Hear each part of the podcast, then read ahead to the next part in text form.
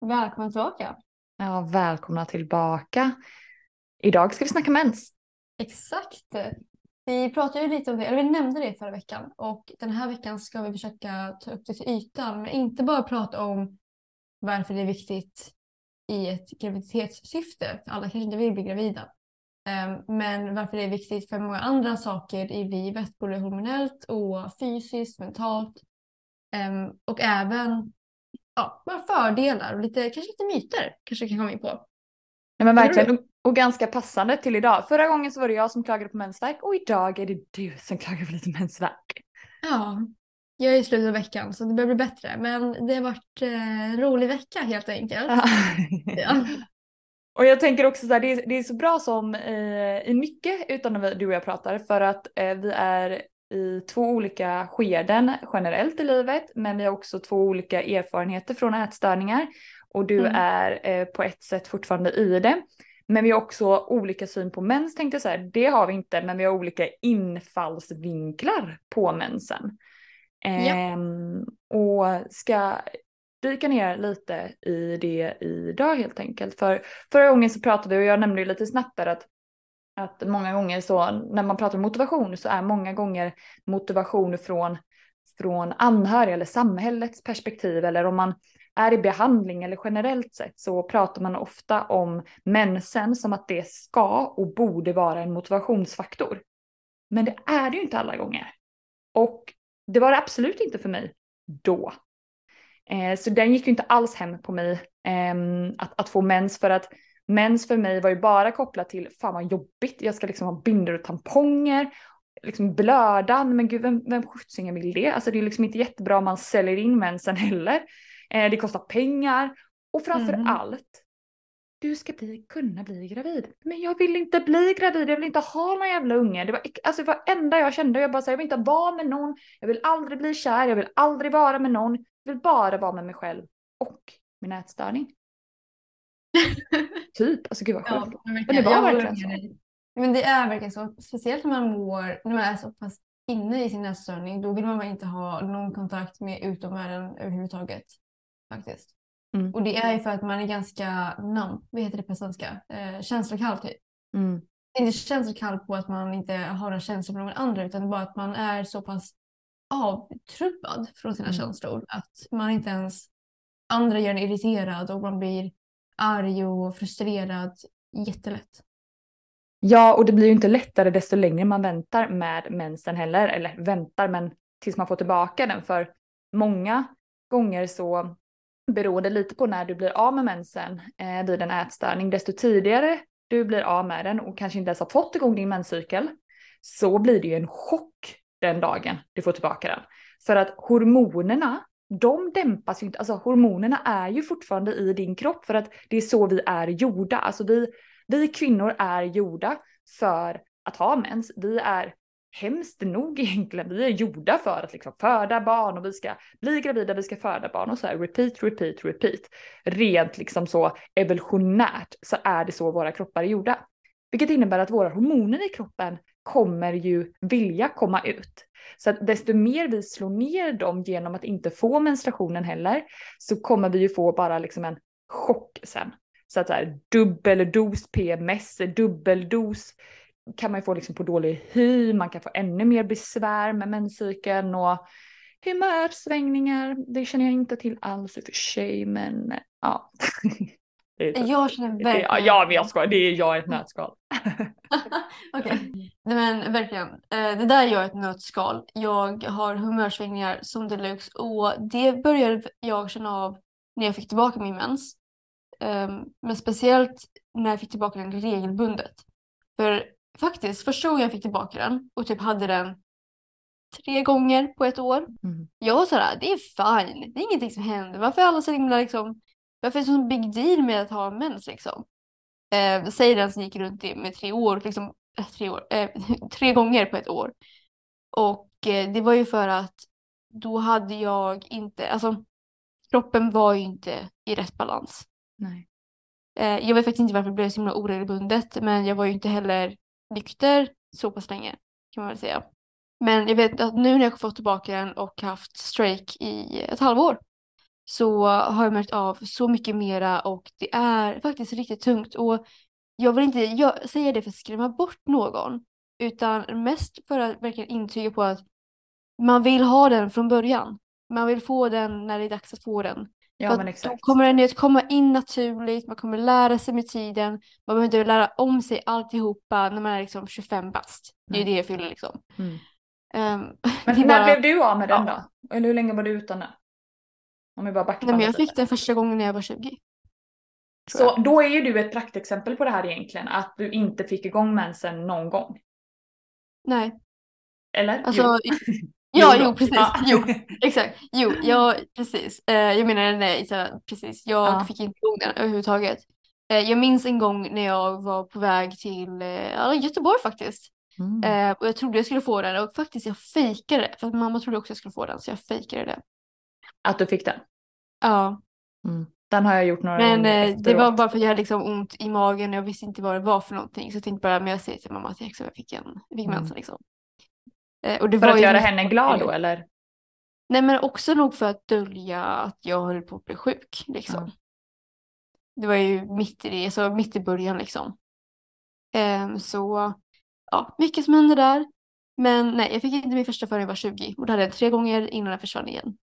Sen fick jag tillbaka den precis där eh, runt, vad kan det vara, förra sommaren när jag var 24. Så eh, ett eh, bra exempel på ett dåligt exempel kan man säga. Ja, nej men verkligen.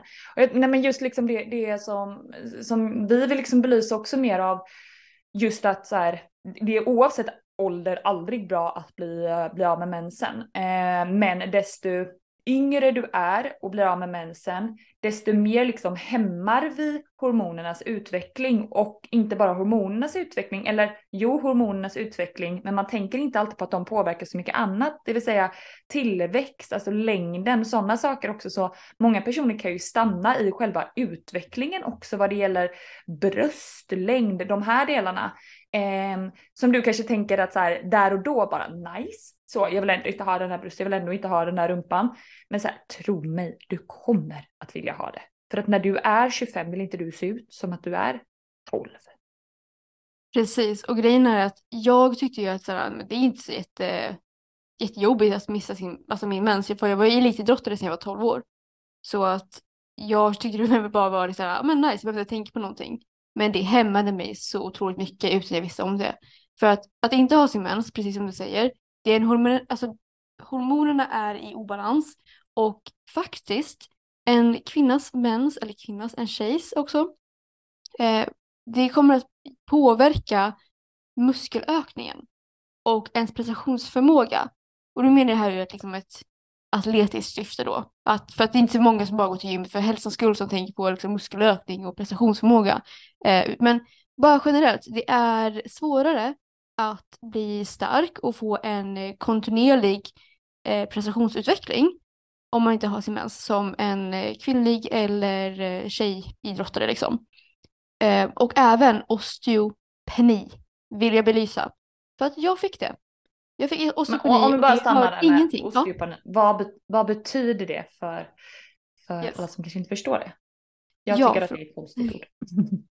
definitivt. Eh, osteopeni är för, liksom förgrunden kan man säga. Eller liksom det som är stadiet innan osteoporos. Och osteoporos är benskörhet. Och benskörhet, det betyder att om du trillar så har du typ 90% högre risk att du bryter ett ben. Mm. Vilket jag kan säga att jag gjorde. Jag bröt en hand i en trampolin i en flickis. Jag gjorde inget fel. Det enda jag gjorde var att jag gjorde en rundat flickis. Nu är inte så många som- av er som kanske vet vad det här är för någonting. Men det är så en bakåtbrygga, man hoppar på trampolinen. Eh, så jag gjorde en bakåtbrygga i hopp liksom, en flickis. De En som sån förstår. grej som man gör bara sådär. Mm, Alla exakt. ska- Eh, och jag var faktiskt på ett läger när jag gjorde det här. Och grejen var att jag bara satte i handen och den knäcktes till i trampolinduken. Så att den kraften räckte för att knäcka min hand. Och den var ju borta för liksom så här åtta veckor. Och det samma sak hände senare när jag också hade mycket mer stress inför en SM-satsning 2017, 18 tror jag det var. Nej, 2018 var det. 2018. Och då på ett tamlingvarv så gjorde jag lite fel. Ehm, och gjorde en skruv i luften, landade på en kant och bröt foten. Och nu kommer jag ju mycket mer över kraft och liknande. Jag går på en idrott, så ja det är riskfullt men tänk er det här är ett annat fall där man liksom kanske trillar ner för en trappa. Man kanske tar och tar emot handen i liksom eh, marken och liknande. Eh, samma sak skulle kunna hända där, att man bara bryter helt plötsligt. Att man Ja, får lättare överbelastning och lättare liksom blir bara lättare skadad helt enkelt. Och kroppen tar mycket längre till att läka. Vanligtvis så tar det ungefär ja, men kanske 6 till 8 veckor för ett eh, ben i foten att läka igen. Och jag gick runt med mitt gips i 12 veckor.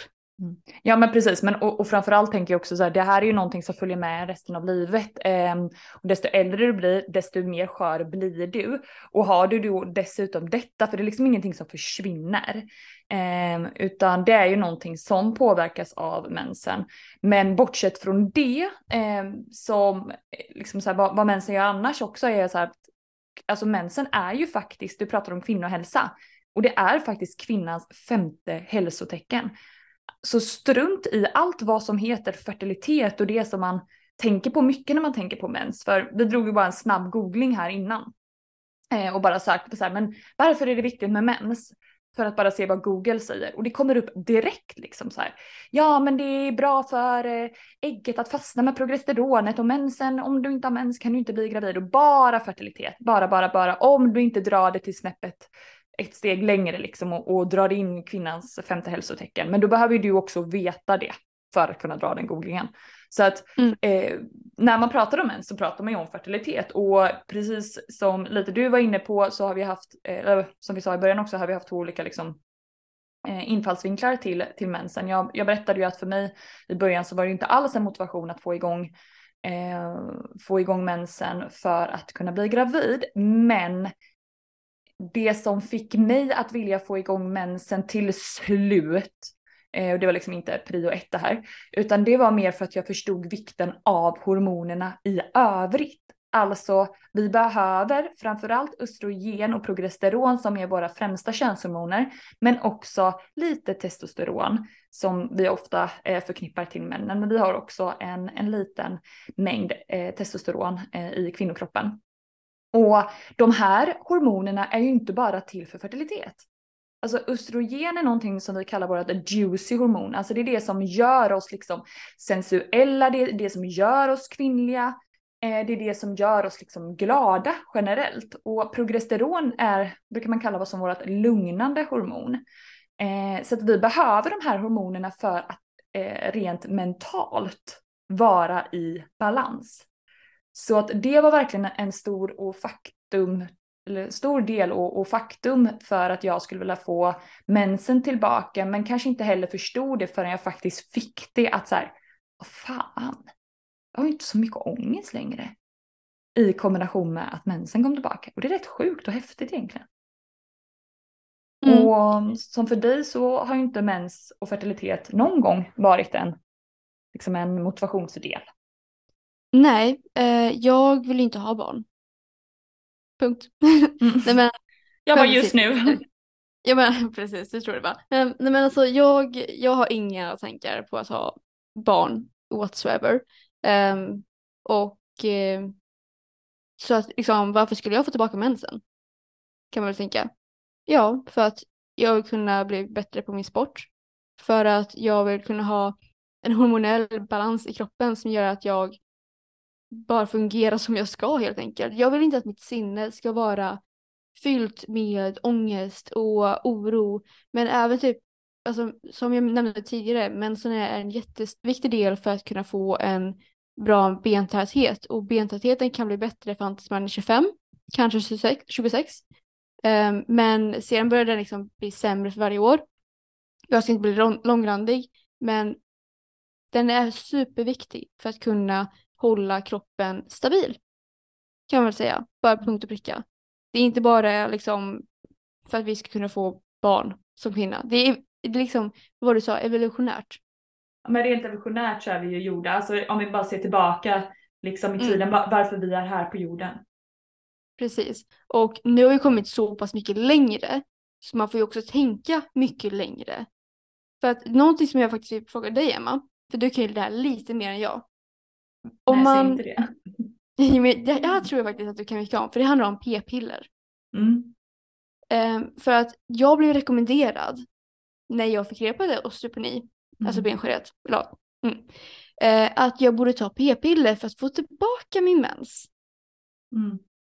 Dina tankar? Nej men gud alltså jag typ finner inga ord, jag blir typ bara irriterad. Jag tycker att det är idioti. Alltså idioti. Det finns, gud jag blir liksom arg. Jag hör det. Eh, alltså, nej men jag är inte beredd på. Nej men jag, jag tycker att det är ren idioti. Jag ser inga fördelar med p-piller utifrån den aspekten. Jag kan tycka att p-piller, jag liksom så här, sitter du och äter p-piller nu och så här, för liksom andra anledningar, ja men alltså så här, jag går inte in i någon värdering i det. Jag själv har ätit p-piller. Men att äta p-piller av anledning att få tillbaka sin mens, idioti. För att jag blev rekommenderad det eh, när jag då sökte för utebliven mens så sa de att men här, ta ett p-piller. Så som att så här, problemet är löst, varsågod in, nästa. Så. Eh, men det är ju, problemet är ju inte löst för att det som sker med mens, eller med p-piller, är ju att du får någonting som kallas bortfallsblödning. Och det är en jäkla skillnad på att ha en riktig menstruation och en bortfallsblödning. För bortfallsblödning är precis vad det låter, det är en blödning. Det är ingen mens. Du får blod i trosan, men som ett resultat av pillerna. Du ska få det när du äter dina sockerpiller, som att så här, för vi sätter ju igång kroppen. Vi tvingar ju in den i en ägglossning. Så det här är ju någonting som de här pillerna gör, inte någonting som sker naturligt i kroppen. Och när du slutar på p-pillerna så har du högst troligt inte fått igång din mens ändå, om du inte samtidigt har jobbat på grundproblemet. Så att så länge du tar p-piller och tänker att det ska lösa grundproblemet så tycker jag det är skit. Eh, men om du tar det i annat syfte och samtidigt jobbar med ditt grundproblem, så fine. För att grunden handlar om att få tillbaka din egna menscykel och återigen, inte bara för fertilitet utan för så många andra hälsoaspekter och hälsodelar som, som vi precis har gått igenom. det är min åsikt kring p-piller. ja men det var väldigt bra förklarat tycker jag. Och det jag tänkte även fråga är liksom, hur påverkas hormonerna av p-piller? Samma där, du dämpar ju ner hormonerna. Eh, det vi gör med egentligen alla så här typer av men, eh, hormon, hormontabletter eller preparat är ju att vi går in och styr våran eh, ägglossning, fertilitet. Ehm, men jag vill också säga nu att så här, om du lyssnar nu och du liksom pågår någon eh, fertilitetsutredning eller liksom av andra orsaker ehm, använder liksom hormoner, hormoner i eh, tillsatt ehm, utifrån att vården har rekommenderat dig så sitt inte nu och liksom få ångest över det här utan det här pratar jag utifrån att man inte har någon egen menstruation och man tillsätter andra hormonpreparat för att liksom då liksom dämpa eller gå till grunden fast det är det man inte gör. Och det som sker med hormonerna är ju att vi går in och tvingar hormonerna. Alltså vi går in och försöker styra, eller vi, p-pillerna, försöker styra hormonerna. Det vill säga att alla dina egna eh, hormoner och hur de vill styras, hur de vill göra, vad de säger, hur de mår, det är liksom strunt samma. För att vi går bara ner och dämpar och styr dem i den riktning. Så att det som sker då när du slutar på p-pillerna är att dina hormoner har inte en jävla aning om hur de ska leva. Hur ska de göra när någon hela tiden har sagt till dem vad de ska göra? Tänk själv, vi tar det på en annan, liksom jag sitter och säger till dig vad du ska göra, vad du ska göra i arbetet säger vi. Sitter jag och säger till dig, det här ska du göra, det här ska du göra, det här ska du göra, idag ska du svara på de här fyra mejlen och sen ska du göra ditten och sen ska du göra datten. Och sen så slutar jag och så står du själv. Då kommer du stå så här och bara, men vad fan, vad skulle jag göra nu då? Det är ingen som säger till mig vad jag ska göra idag. Och så kommer man få en chock och så kommer det ta ett tag innan du hittar tillbaka till dina rutiner. Så här, jag borde skriva en to-do-list när jag går upp på morgonen, jag borde bocka av det här. Exakt samma är det för kroppen. Den behöver ju liksom komma tillbaka till sig själv och bara säga okej, okay, hur ska jag göra? Skillnaden med hormoner och typ jobbet och att göra en to-do-list, det är att det tar en väldigt mycket längre tid. Väldigt mycket längre tid för att kroppen ska komma i balans. Mm. Mycket, mycket bra beskrivet tycker jag. Um, och jag vill även dock punktera, för att det var något som jag faktiskt fick lite så här, jag vet inte varför. Det här kanske är lite tabubelagt, vem vet. Uh, men jag tyckte att, uh, oj, jag måste ha fejkat lite min ätstörning eller liknande. Uh, för att jag fick tillbaka min mens så snabbt när jag liksom faktiskt tog tag i det hela förra sommaren. Um, för att det tog inte massvis med år att få tillbaka den. Uh, utan det tog, jag tror det var en och en halv månad. Så fick jag mm. den. Och då vill jag också säga att det, det, är väldigt unikt vill jag säga. Eh, sen är det här jätteindividuellt. Jag har vissa klienter som, eh, som är svårt sjuka i ätstörningar och ändå har mens. Och jag tycker att det är helt eh, sjukt att de ens kan ha mens. Eh, för att de kan ha supermycket stress och vara underviktiga.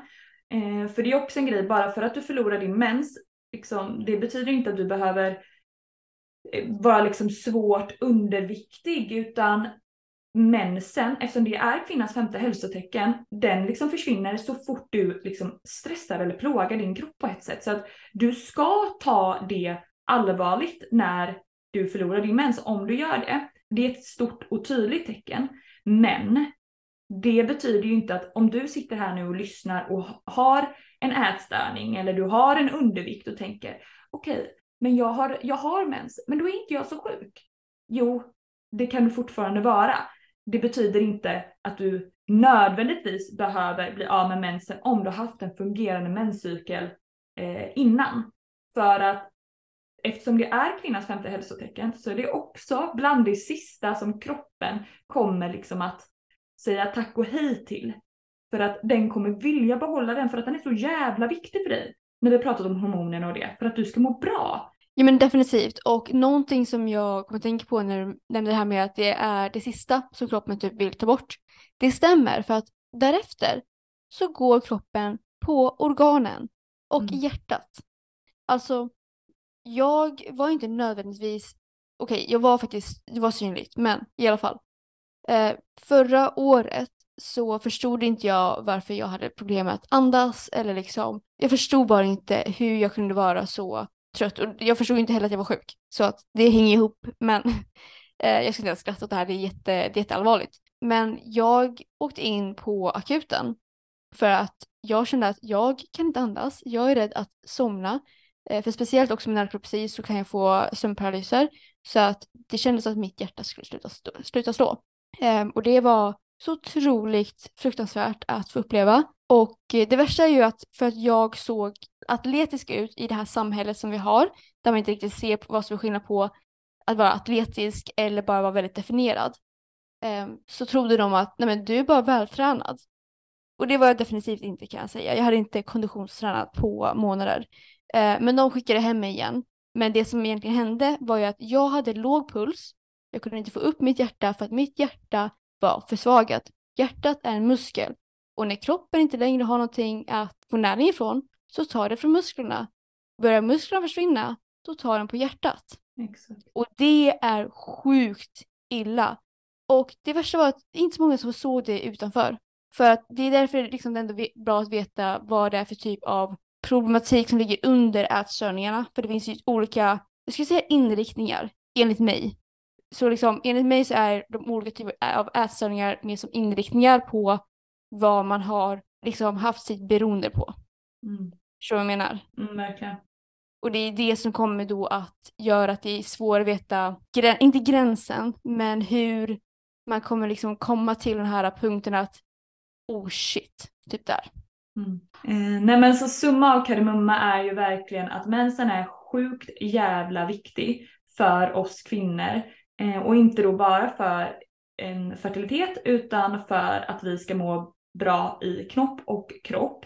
Men vi vill också belysa att en definition av ätstörning handlar inte bara om att ha en utebliven mens, men det är ett starkt tecken till att någonting är fel och du ska inte skymta undan om du inte har mens. Och definitivt inte ta p-piller i tron om att du har en mens. Och Emma, du har ju one-on-one coachning så vill man ha ännu mer hjälp så kan du kan ju liksom ansöka till henne helt enkelt.